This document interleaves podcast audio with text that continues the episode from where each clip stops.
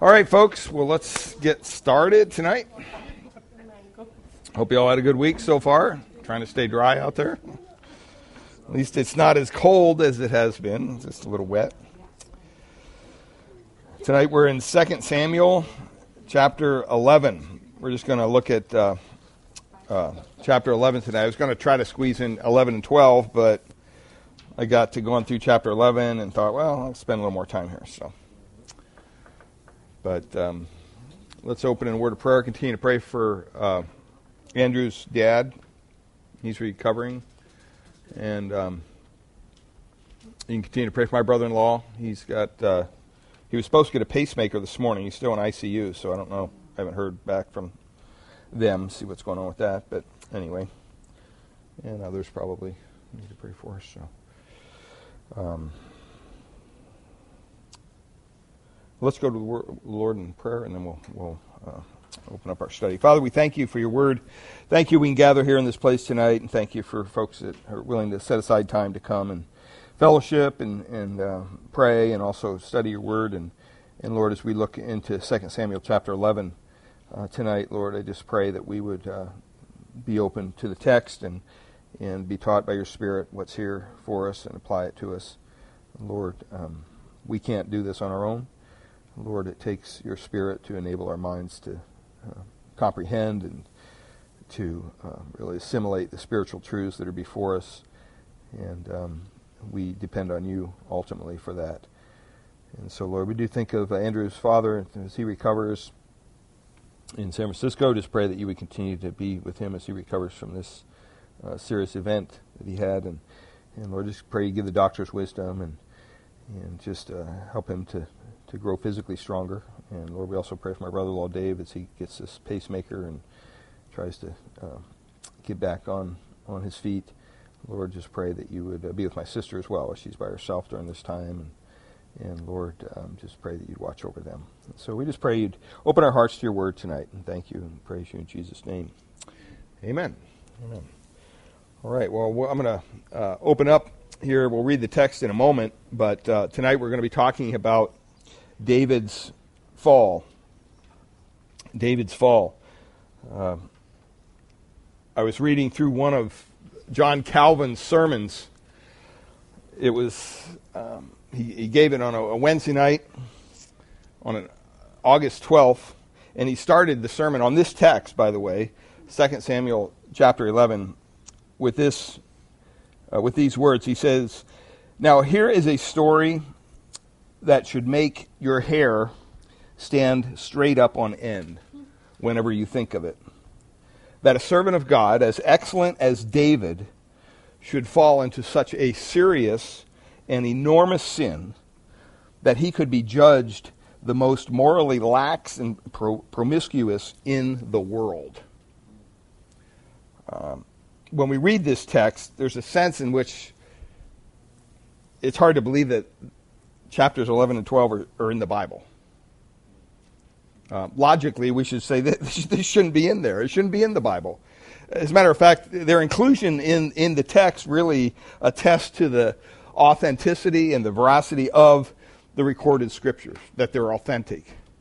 Because I guarantee you, if, if just a mere man would have woven these stories together, they wouldn't have included this tawdry tale about their king. They would have left it out.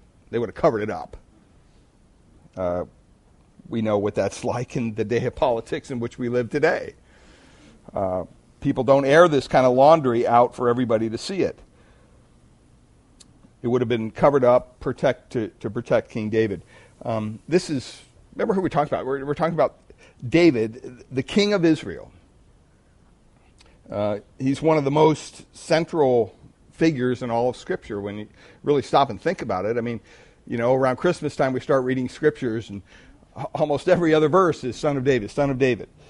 Uh, he really is one of the main staples, one of the main individuals that brings the introduction of Jesus Christ the Messiah into the world. It comes in terms of David. Think about it with me. You think of the son of David. Christ is referred to the son of David. Uh, he sits on whose throne? The throne of David. Um, he comes from the line of David. Uh, he's really known as the second David. Even some of the Old Testament prophecies in Hosea and other books refer to Christ as David. So David is not just some little guy here in Scripture. He's really the central theme of the entire Scriptures. As a matter of fact, one of the largest books, longest books, compilation of books in the Bible is what? The book of Psalms. The Psalms of who? David. Now, he didn't write all of them, but he wrote a great majority of them. Too. We refer to them as the Psalms of David. I have a commentary series called The Treasury of David on, on the book of, of Psalms. Um, and yet we have this story here in chapter 11 and 12, and it's really uh, told to us in a way that's very artistic. It's told to us in a way that's almost brutally honest. I mean, you wouldn't want to tell this story if it was like in our family. We wouldn't tell this story, right? We wouldn't just, we'd just kind of sweep it under the carpet. Uh, there's very straight language that's used here, very straightforward language. There's no punches that are pulled, um, there's no excuses given. It's really more than we want to know about King David, to be honest. It's, it's kind of awkward to, to talk about it. Uh, it's, some of it is we wish we never even would have found out this stuff about King David. It's shocking. And yet it's not covered up. There's no um, dumbing down of the narrative. There's no photoshopping going on. Well, let's make it look this way when it's not there. The, the story is kept in the Bible. And by the way, David's name is still kept after all this goes on in the genealogy of Christ as you get to the New Testament, Matthew 1. He's listed right there. Even, even the wife of Uriah, an individual here in this chapter, is mentioned in the genealogy. And by the way, she's mentioned as the wife of Uriah, which tells you something about what God recognizes. Um, so this is David, the seed of David. Jesus Christ um, would live and he would reign forever on David's throne.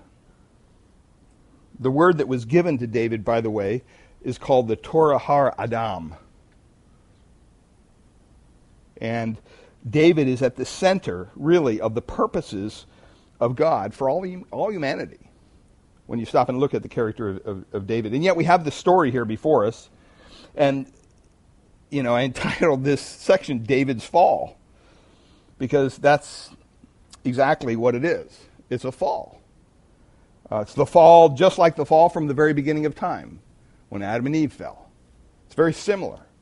The fall of Adam, the first king, the, the, the, the representative, um, his fall, our representative in history, his fall really altered all of history when you stop and think about it. Uh, one of the effects that happened when Adam fell, after Adam fell, one of the things that happened was all the falls after the original fall, all the succeeding falls throughout all of history, seemed to happen a lot easier. Would you agree? I mean, think about what, what Satan had to do with Adam and Eve to get them to fall. And yet, now falling, sinning, we can call it, comes almost second nature to us. We don't, we don't need to be tempted very long before we, we sin. Um, we don't have to have some long, drawn out temptation like Adam and Eve did, or even like Christ did in the New Testament. All those temptations happen quickly for us. As a matter of fact, if you think of the temptations in a, in a race, I mean, we, we trip over the first hurdle in the race of temptation, and we're flat on our face. Uh, some commentators believe this story may have been recorded literally or communicated to the, the author here by David himself, just because of the way it's written, the language it's written. Uh, and up to this point, as we've been going through First and Second Samuel, especially Second Samuel, up to this point, things have been happening very quickly Would you agree? I mean, go back to chapter 8. Remember when we went through chapter 8? We talked about David's victories. It's just like war, boom, war, boom, war, boom. And not a lot of detail. It's just happening very, very, very quickly. And each chapter just kind of flies by. And it's almost now the author purposely slows the narrative down. He pulls the reins in and he says, we need to slow the conversation down. And the reason he does that is because he puts the brakes on because now he starts to slow it down. He talks about every detail, every action. And what he's telling us is this is very, very serious. This is sobering what's happening here in these two chapters. Now, remember the context of what's going on here. In, in, in chapters 9 and 10, we saw David express what we called hesed, covenant love. Covenant love. Uh, covenant kindness. And he expressed it to the grandson of his enemy Saul, remember? Mephibosheth. He expressed love to him. He didn't have to, he should have killed him. He was a grandson of the enemy. He could have had a, some kind of a line to the throne. Mostly, kings would wipe those people out when they took over. There was no grace involved there. Well, David didn't do that. And then he also showed love to even a foreigner. Last week we saw this. The son of Nahash, who he had an old treaty with, Hanun, this Gentile, he showed, or he tried, we should say, to show Hesed to him, to show covenant love to him. Remember, and they didn't believe it. And they pulled some games with David and ended up paying the price. But now we come to this chapter. We come to chapter 11, and as we're going to read through this, you're going to see no Hesed, no covenant love from David whatsoever. Zero. He doesn't show any love to Bathsheba. He doesn't show any love to Bathsheba's husband. He definitely doesn't show any love to some of the soldiers who were just kind of casualties of the, of the incident. There's a shocking contrast here in David's heart. So let's look at chapter 11 and we'll read through it and then we'll go through uh, and, and talk about some of these verses. In the spring of the year, the time when kings go out to battle, David sent Joab and his servants with him and all Israel.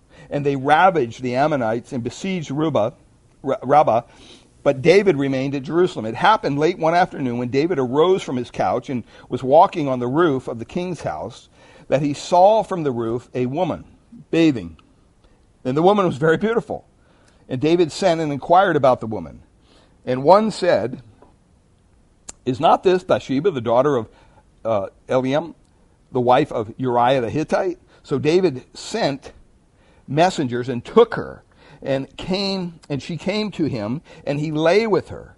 Now she had been purifying herself from her uncleanness. Then she returned to her house and the woman conceived and she sent and told David, I am pregnant. Verse 6 So David sent word to Joab, Send me Uriah the Hittite. And Joab sent Uriah to David. And when Uriah came to him, David asked how Joab was doing and how the people were doing and how the war was going. Then David said to Uriah, Go down to your house and wash your feet. And Uriah went out of the king's house, and there followed him a present from the king. But Uriah slept at the door of the king's house with all the servants of his Lord and did not go down to his house. When they told David Uriah did not go down to his house, David said to Uriah, Have you not come from a journey? Why did you not go down to your house? Verse 11 Uriah said to David, The ark and Israel and Judah dwell in booths, and my, my lord Joab and the servants of my lord are camping in the open field. Shall I then go to my house to eat and to drink and to lie with my wife?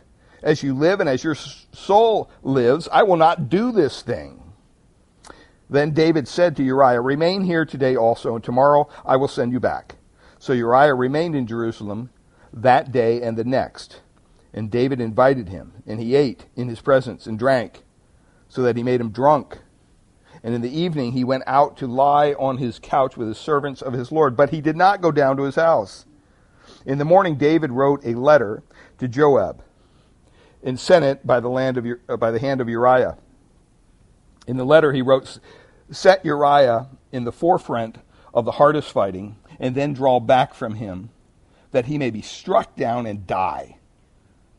And as Joab was besieging the city, he assigned Uriah to the place where he knew there were valiant men. And the men of the city came out and fought with Joab, and some of the servants of David among the people fell. Uriah the Hittite also died. Then Joab sent and told David all the news about the fighting. And he instructed the messenger, When you have finished telling all the news about the fighting to the king, then if the king's anger arises, and if he says to you, Why did you go near the city to fight. Did you not know that they would shoot from the wall? Who killed Abimelech, the son of uh, Jerub, Jerubbesheth?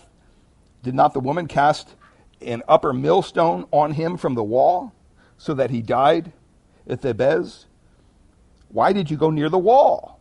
Then you will say, Your servant Uriah and the Hittite is dead also. So the messenger went and came and told David all that Joab had sent him to tell. Verse 23 The messenger said to David, The men gained an advantage over us and came out against us in the field, but we drove them back to the entrance of the gate.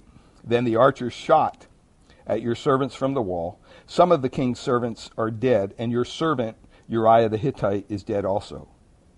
David said to the messenger, Thus shall you say to Joab, Do not let this matter displease you.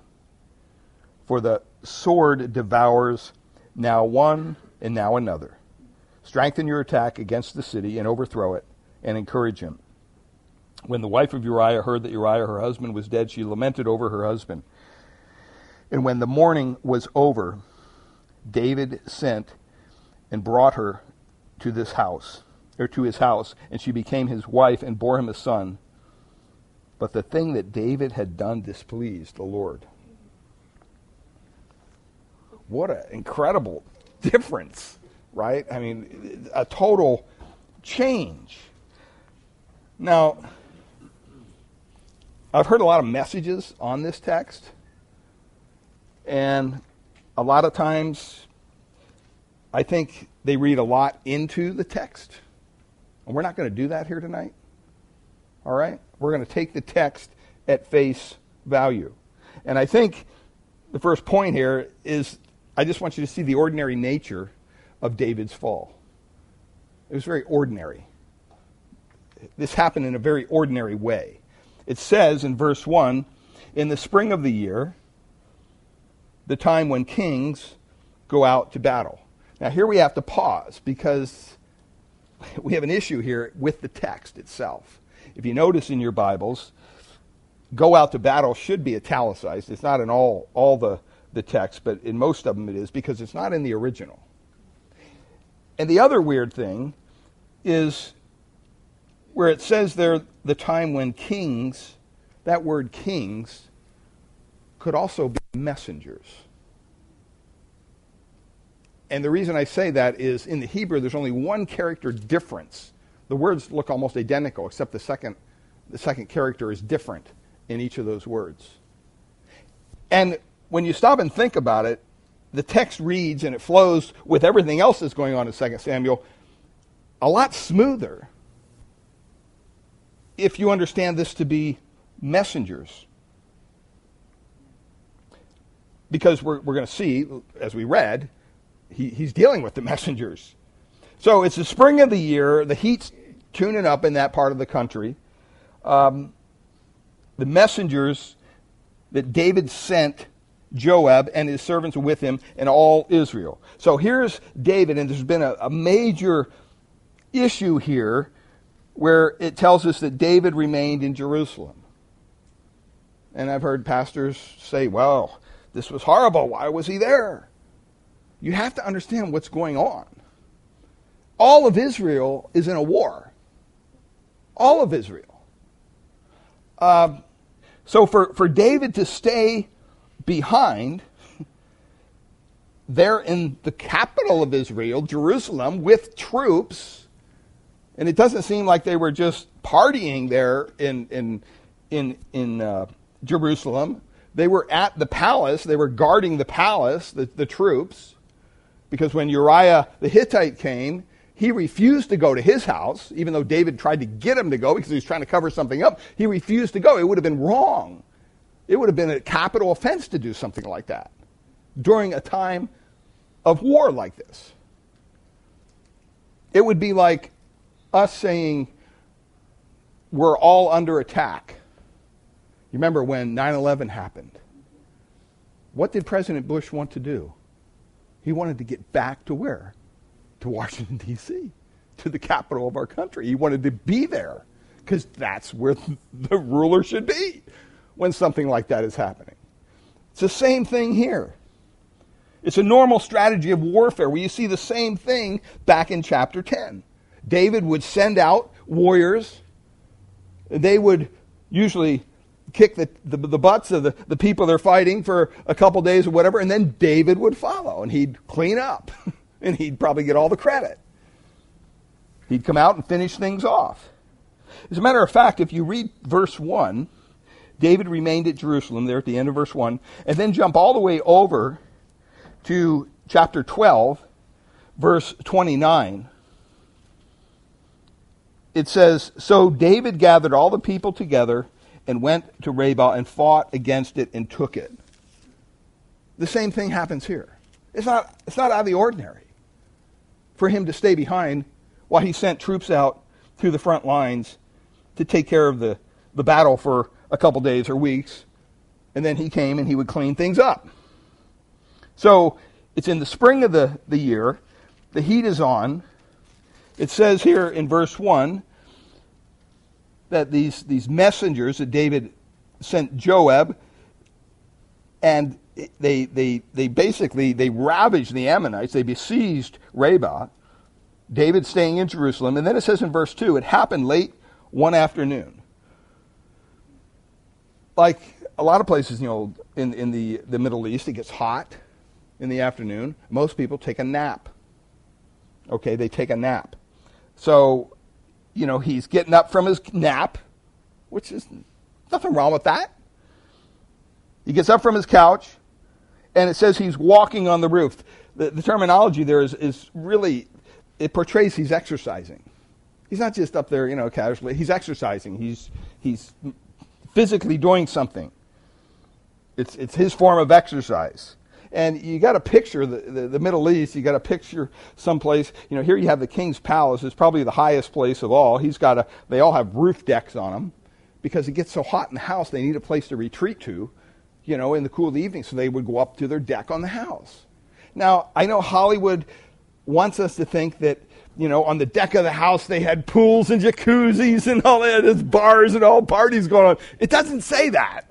I mean, that preaches well, but that's just not what's going on here. And so he's up on the, the deck of his home and he's doing some exercise. And there's many of the, the corresponding roofs in eyesight of where he's at. And he looks around and, and they would go up there to other people would be up on their decks as well. You'd probably wave to them, you know, they wouldn't be very far away. Um, people would go up there to escape the, the heat of the house. They would go up there to uh, wash their hands. They would have a bowl of water there. In the case of this situation, it really describes a woman who's going through her monthly cycle. She would go up there for a ceremonial washing. Okay, they didn't have full blown bathrooms on the decks of their homes, on the roofs of their homes. She probably had a bowl of water, Bathsheba. She was probably fully clothed because she was doing a ceremonial washing. It wouldn't be appropriate for a woman to go up on the roof of a house and stripped down naked so everybody, all the neighbors could see. It just wouldn't be appropriate, especially in, in, in this situation, in this environment. The Hollywood picture that it paints for us is totally wrong, what's going on here. These are very ordinary circumstances. There's nothing here to provoke what David did. Nothing. That's the shocking thing. I mean, you can see where Hollywood wants to make this into something. You have the central characters, the passionate warrior king, the beautiful but but passive woman, the pious and trusting husband, the obedient, but really without any morals, general. and then you have the prophet of God who's without fear. I mean, it, it, it, it preaches real well. It makes the, the movie really nice. It includes things like lust and adultery and deceit and murder and blackmail, confrontation, tragedy, all those things. But that's not what we see here in the text. It's not here. There's no excuse offered here for David's sinful actions. That's stunning. There's none. The narrative only describes the actions that David took. We only see action verbs here in chapter 11. What do we see? We see that David sees. David asks about, he inquires. David sends for, and then David lies with. The key, word, the key verb here is really to send. To send in this whole chapter. Think about it. He sent Joab and his troops to war. They're out there fighting on the, the front. He sent and he inquired about the woman. David sent the messengers and took the woman. And then David sent word to Joab. And then he sent for Uriah the Hittite and he sends to bring the woman into his presence. What's this show us? This shows us that King David is in control. He is ruling his kingdom. He's not going to bow to anybody. He is dominating the story here in chapter 11. It's very, very clear. There's nothing here that allows us to say, oh, poor David. He was roped into this. Nothing. Or that he was provoked into what he does. I mean, when we look at David in this light, because I always looked at this and I thought, well, you know, as a guy, I can understand. You have this, you know, loose woman over there on the on the on the housetop, you know, stripping down, trying to entice them, and we don't see that here. We don't see it at all. It wasn't set up at all. It actually paints David as a very disgusting individual. Somebody who's willing to use his power to take advantage of a very passive woman. See, that, that flies in the face of the kind of person that up to this point we thought David was. How does this unprovoked sin happen? How do these things happen? See, the reason this is serious, the reason this is so serious, is that sometimes I, I hear, I hear Christians say, I would never do that. I'll never do something like that. That horrible per. Except by the grace of God. There go you. There go I. Don't ever, ever feel so comfortable in your righteousness that you think you're above all this melee, because we never are. I think of Calvary Chapel pastor Bob Coy, who had had a lot of just a second had a lot of he had a lot of uh, big church, thirty some thousand people in his church. I mean, the week earlier, I'm looking through some of his sermons, going, "Oh, this is pretty good. I'll use this," and then the news comes out. Boom, stripped of everything found out he had an affair. Gone. It doesn't just happen like that. There's a pattern that leads up to this. So, as, as we go on with this story here, David is in control here. Okay, he's not provoked in any way. How does this happen? Well, it starts where? It starts with thought. Okay, thought leads to imagination. Imagination turns that thought into something potentially pleasurable and then your will turns it into an action. Uh, the mind entertains the idea of sin. That's why the Bible says we need to bring every thought, what? Into captivity. That's why it's so dangerous when you hear Christians saying, oh, you know, uh, contemplative prayer, you know, you just go to prayer and you just open your mind to whatever. That's not what the Bible says. It tells us to do just the opposite bring every thought into captivity. The mind entertains the idea of sin. Imagination beautifies and converts that, that idea into an action. Desire reaches out to it, and the will goes ahead and does it. John MacArthur gives a progression of sin. He says it starts in the mind, it leads to the emotions, which leads to the will, which leads to action. That's, that's the template for any sin that we participate in. What's interesting here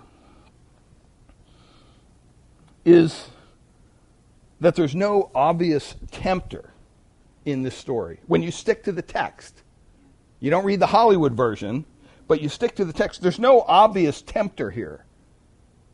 It doesn't describe Bathsheba in a certain way that makes her a temptress. See, normally temptation always involves what? A tempter. It did with Adam, right? The serpent. It did with Christ. What happens? Satan appears to Christ. Sometimes in Scripture, in the Old Testament, you see people who are being tempted, and sometimes that temptress or tempter is a, is a person. You think of Joseph and Potiphar's wife. Okay. There, there's obvious tempter there. But usually, usually, throughout the scriptures, Satan is in deep cover as a tempter. He doesn't just come out and show himself. And he's been in deep cover until in the New Testament we see him make an appearance with who? With Christ. He, he appears to Jesus and he tempts him. Jesus, the better David, is tempted. But for most of us, we're not conscious of a tempter. I mean, we like to blame it on a tempter when we get caught. Well, the, the devil made me do it. Well, well, no, the devil didn't make you do anything. You did it because you wanted to do it. So just own it, confess it, and move on. Sin comes to us pretty readily, I would say. We don't even really need a tempter. we fall. And so you see this is a very ordinary kind of situation. This is something probably most of us deal with on a daily basis. Well, then you see this ambiguity of David's fall. Usually, if you look in your, in your Bibles, the heading in the ESV, in my version, it says David and Bathsheba. That's usually what it says. But when I went through and I started to find out where Bathsheba is mentioned here, she's only mentioned twice. Twice. The first and last time she's mentioned before she's married to David is in verse 3. And David sent and inquired about the woman, and one and, and one said, Is not this Bathsheba the daughter of Eliam, the wife of Uriah the Hittite? That's how she's described, by the way, as I said, in Matthew 1, in the genealogy of Jesus the wife of Uriah the Hittite. But she is largely passive. Now, don't get me wrong, she sinned. I'm not excusing her sin, but what I'm saying is she's, she's largely passive here in the text. What happens to her? She's seen, summoned, and then she's dismissed. That's it. She's brought to the royal palace as the story tells us, under escort of guards because the king sent for her. What's interesting, the only action verbs used by her concerning her in this story are that she was cleansing herself, she reported her pregnancy, and then she lamented over her husband. That's it. That's all she did. And apart from verse 3, she's always mentioned in relationship to others. There's no attempt here in the text to make her an equal partner to this affair or to paint her as some horrible temptress up on the, the rooftop trying to draw the king in. See, it's not a Potiphar and Joseph situation here at all. As a matter of fact, I think if you take that route, you, you miss the entire point of this story. She is seen, she's described, she's named, she's summoned, and she's lain with. That's it. Not once is the finger of blame pointed in her direction. Because who's in control? Once again, King David. See, just like the story of Adam Think about it. I often wondered about this, you know. I mean, Eve was the one, right? I mean, she was involved in this whole thing, but who gets the blame? Adam. Well, in this story, David gets the blame. She's involved. She sins, but there's not much made of her sin here. But there's a lot made of David's sin. And the other thing I noticed as I read through this, there, there's, there's no feelings mentioned here at all, other than her lamenting over her dead husband. There's no feelings at all. I mean, we don't know how David's feeling. Doesn't tell us. Silence. We don't really even know how Bathsheba's feeling up until her she finds out her husband is dead. There's no feelings. There's not a lot of feeling going on in terms of how David is even feeling toward her. There's no mention of it. There's no hint of caring. There's no mention of love. I mean, usually, you know, if somebody does something like that, you think that there would have some kind of a dialogue. But it doesn't say that. It says David sees her form. He doesn't even see her face. He doesn't even know who she is. What happens? He needs to be told who she is. He never mentions her name. He never talks to her. The most telling verb of this entire chapter is he took her. He took her. And the reason that's such a big part of this chapter is you remember back in 1 Samuel. Go back with me, 1 Samuel chapter 8. Remember what the prophet warned of. Okay, Israel, you want a king? I got to warn you, this is not going to be good. 1 Samuel chapter 8. Israel demands a king. Verse 10. The prophet Samuel. So Samuel told all the words of the Lord to the people who were asking for a king from him. He said, These will be the ways of the king who will reign over you. And look at what it says. He will take your sons and appoint them to his chariots, to be his horsemen, and to run before his chariots. He will appoint for himself commanders of thousands and commanders of fifties and some to plow his ground and to reap his harvest, and to make his implements of war and to equip of his chariots, equipment of his chariots. He will take your daughters to be perfumers and cooks and bakers, wives and concubines even. He will take the best of your fields and your vineyards. On and on and on and on it goes. Samuel warned them, hey, if, if, you, if you have a king, he's going to take. He's going to take, take, take, take. And here we have David. Think of it. King David, who, guess what? He's been given everything. He's been given everything. He's been given, given, given. He's been given by Yahweh. He's been given by Jonathan. He's been given by Abigail. He's been given by his adoring followers. And now here is David, who's been given everything. And what happens? He becomes a taker. He's a taker. He took her. That's what the text says. What's this show us? It shows us David. King David is acting like who? He's acting like Saul. He's acting like his former enemy. Here is David falling, falling flat on his face. There's also this complexity of the fall before us. I mean, what's the, the complexity? Well, the complexity is it's wartime. It's wartime in Israel, it's wartime on the front lines. All the army, the Israeli army has been mobilized.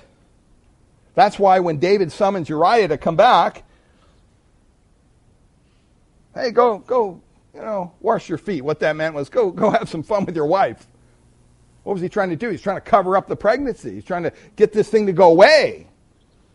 He had a plan, he had a purpose. He's in control. But that's why Uriah sleeps not at home, but with the other soldiers. It wouldn't be right. It's actually, it would actually been a capital offense for somebody to do that. It, would it, be, it'd be it'd be almost like this thing, yes. You know, your, your, your comrades are out fighting on the front lines and you're home drinking it up with your wife, having a good old time. That, that would not go well. See, the limits of holy war don't stop at the palace doors either. David is the commander in chief. I mean, he's in charge of all this. But you know what? He shouldn't have been sleeping with his own wives, let alone somebody else's wife. He shouldn't have been doing that during this time, but that's what he was doing. His priorities were all messed up. His power went to his head. Power corrupted his heart. And sin, we see it here begin in the heart of David. And it begins to spread. And so do its effects. It infects everything it touches. That's how sin is. That's why God says don't take sin lightly. Don't excuse sin. Confront it. Deal with it. Confess it as a believer. Move on.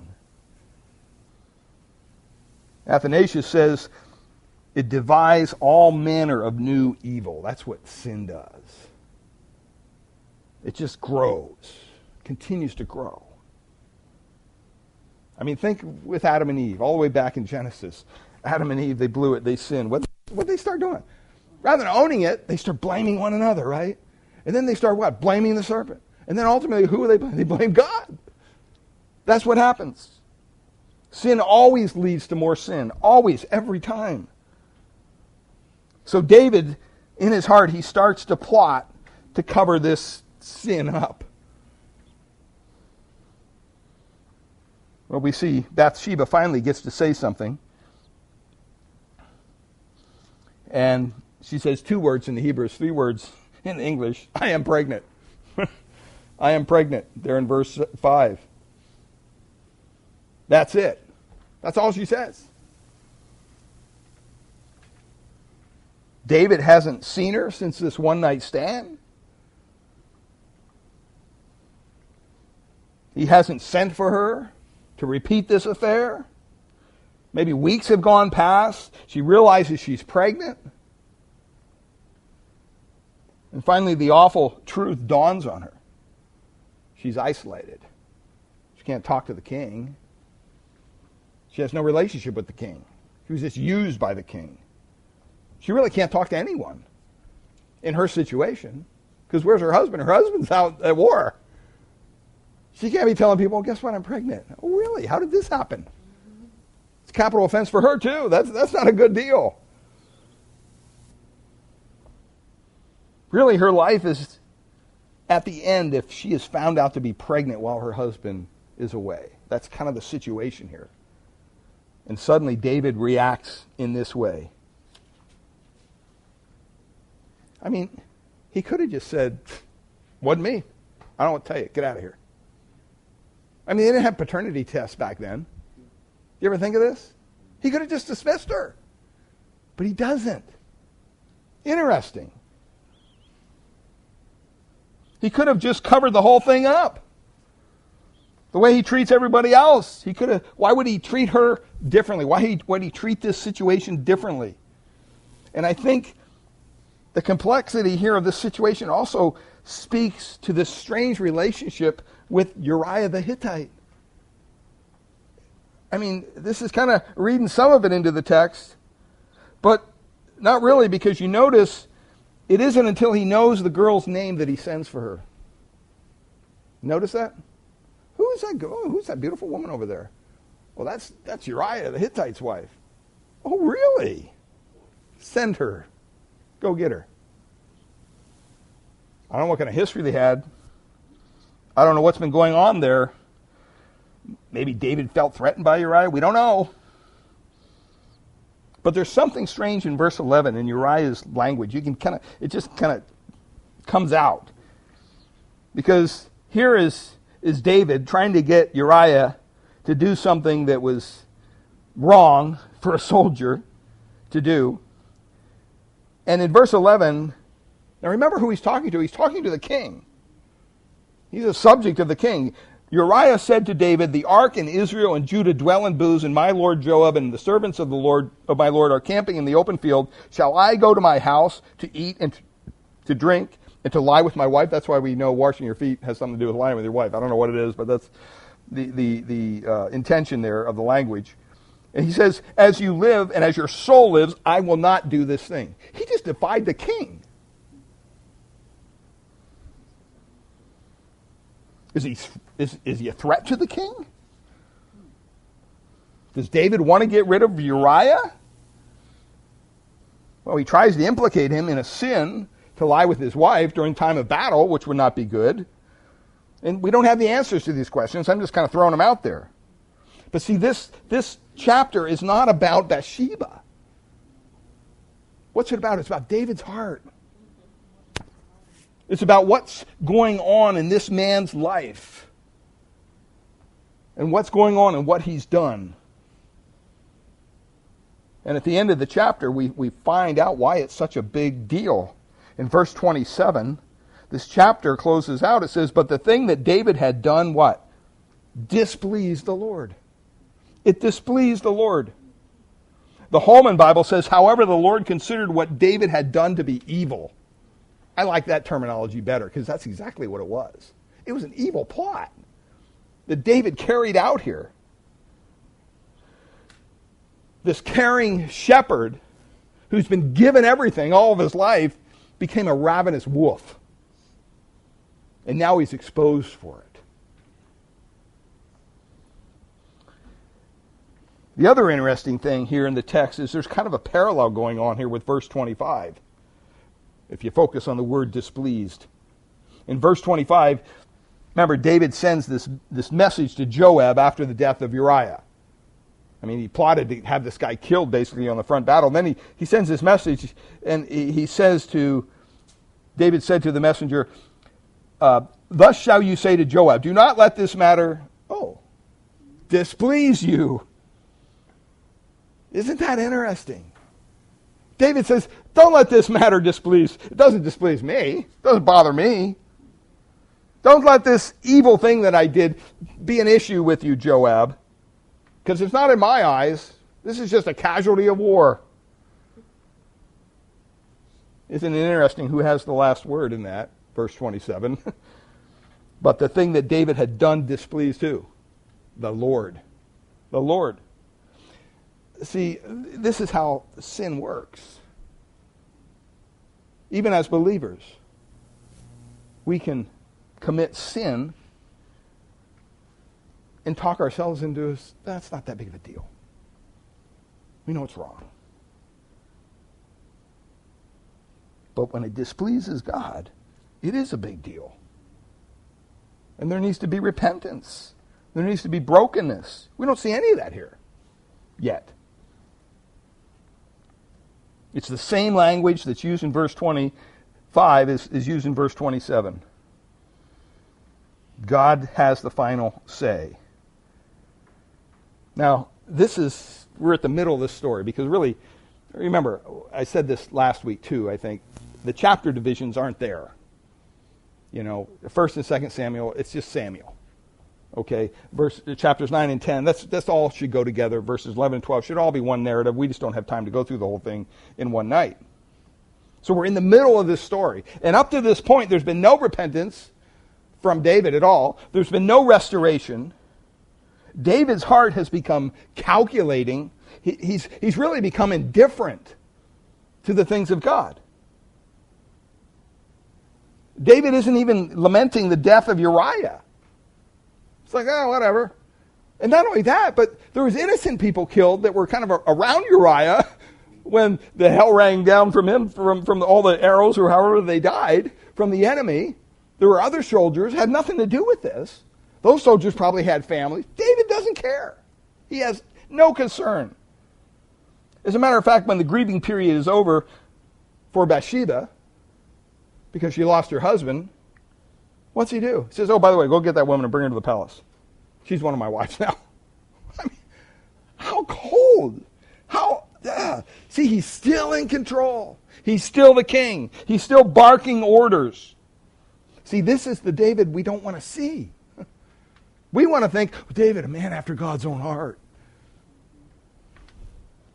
Well, this is a different side of David. And you know what? This side exists in every one of us. David is in control. He's using his power, he's abusing his power, he's exerting his power, and he's doing it for what? For his own purposes. That's why he's doing all this. I mean, it's really disgusting. It makes David look like a creep. I mean, you would not want this individual hanging around with your daughter. You know what I'm saying? This would be no, no way. Well, why is it in the Bible? Why is David acting like this? If you look over, we'll get to this next week, but just look at one verse with me in 2 Samuel chapter 12. Look at verse 10. 2 Samuel chapter 12. Oh, yeah, no, that's right. Verse 10. Now, therefore, the sword shall never depart from your house. Why? Because you have displeased me. Who's talking? Who? The Lord. Why is this in the Bible? Why is he? He, he displeased God. Something dark has happened in David's heart. And as the chapter ends here, David has stopped sending, he stopped acting. And you know what? At this point in the narrative, we'll get into this next week in, in chapter 12. Only God can help this individual. Only God. There's no, there's no help for him outside of God. That's the message that we're left with at the end of chapter 11. God help this poor soul. We've all probably run into people like that. We try to help them, we try, whatever, and it's like finally we just throw our hands up and go, you know what? I can't. I can't do this anymore. God help you. That's kind of where we leave David at the end of chapter 12. He's committed adultery, he's committed murder, two blood crimes, by the way, that really there's a death sentence for. Only God can help him. The second thing here is this is this is David, the great ideal king. Every other king will be measured by this king. You see it in Scripture. You read text and it says something like either the king walked according to his father who? David. If he did, that's a good thing. Or the text may say, and he walked not according to his father David. That's a bad thing. And here, this ideal king comes crashing down. Because the message is he's the king. He's the ideal king. But guess what? He's not. He's not the one. He's not the one who's going to build a house for God. He's not the one who's going to build a temple for God. He's not the one who's going to live forever and reign on his throne forever. He's not the one who can do anything for anyone anymore. It's going to take another one. It's going to take one who has to do something for David. Fast forward. Leave the Old Testament. Go to the New Testament. Come to the, the River Jordan. Here we have Yeshua Nazareth come. He's being baptized by John the Baptist. God's been silent for years. Years. But God breaks his silence. For centuries, he breaks his silence and he says, What? This is my son in whom I'm well pleased. You know where that comes? It comes out of Psalm 2. Hmm, Psalm of David, describing the coronation of God's king. Here's the king in David's line.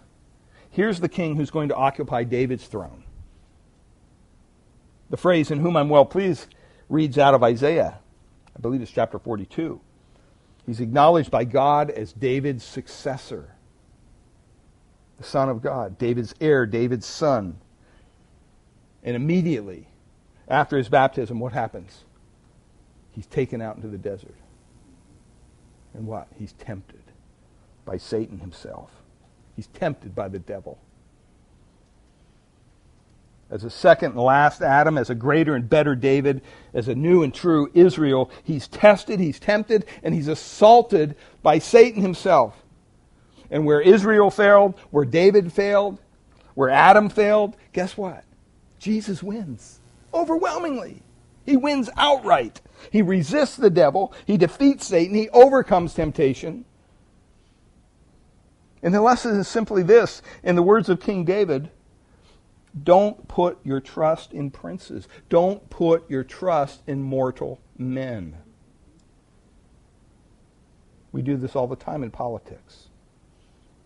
We think somehow some superstar is going to come along and save the world. And in the end, they usually end up failing us. Don't put your trust in mortal men. Put your trust where? In the true King, in Christ, in Jesus. When you stop and think about it, here was David, the king, and what was he doing? He's at a point in his life where he's, he's been given everything, but he's turned into a taker. He's taking this, he's taking that, he took this poor woman. We want to put our trust in Christ because he's the only king who doesn't take, take, take. He's the only one. What does he do? He gives, and he gives, and he gives, and he continues to give. And when you think he can't give any more, he gives some more. What does he give us? He gives us his grace. See, as surely as he overcame and triumphed once for you, so surely you who trust his name will triumph in him too. That's where our trust needs to be. It needs to be in Christ. Now, next week, we're going to see how David is called out and how that plays out. But the message here is very clear. Don't ever presume that well, I'd never do that. I'd never go there. If it could happen to somebody like David, man after God's own heart, it can happen to any one of us. Let me close in a word of prayer and then we'll take some questions or comments. Father, we thank you for your word here tonight. Thank you for this narrative on David and, and Bathsheba. And, and Lord, um, help us to be reminded of how easy it is for us to fall into sin. And how easy it is for our pride, our heart, to become prideful. And to deny it, not to own it.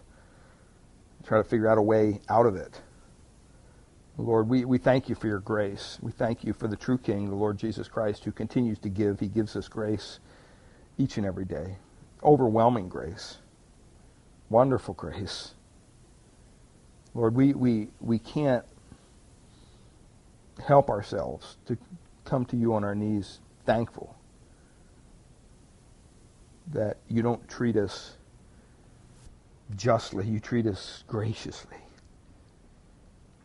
If you were to treat us justly, we would all be condemned to hell forever. But Lord, we thank you for your grace. We thank you for your involvement in our lives that even before the foundation of the world that you set your love upon us and you drew us to, to yourself. And we can sit here tonight reading your word inspired by the, the Holy Spirit, that spirit that dwells within us that gives us the ability to understand these words and apply them to our lives. Father, we thank you for that. We thank you for all that. We thank you for the body of Christ, a church that we can gather in, a building that we can we can meet in tonight, out from the, the wind and the cold and the rain. Lord, we take so many things for granted. Lord, we just pray that we would be dependent upon you each and every day and never, ever forget that except for the grace of God, there go one of us. Lord, we just pray that you would protect us, keep us. Thank you for your, your keeping power, that you hold us in the hollow of your hand. We just thank you and we praise you in Jesus' precious name. Amen. Amen.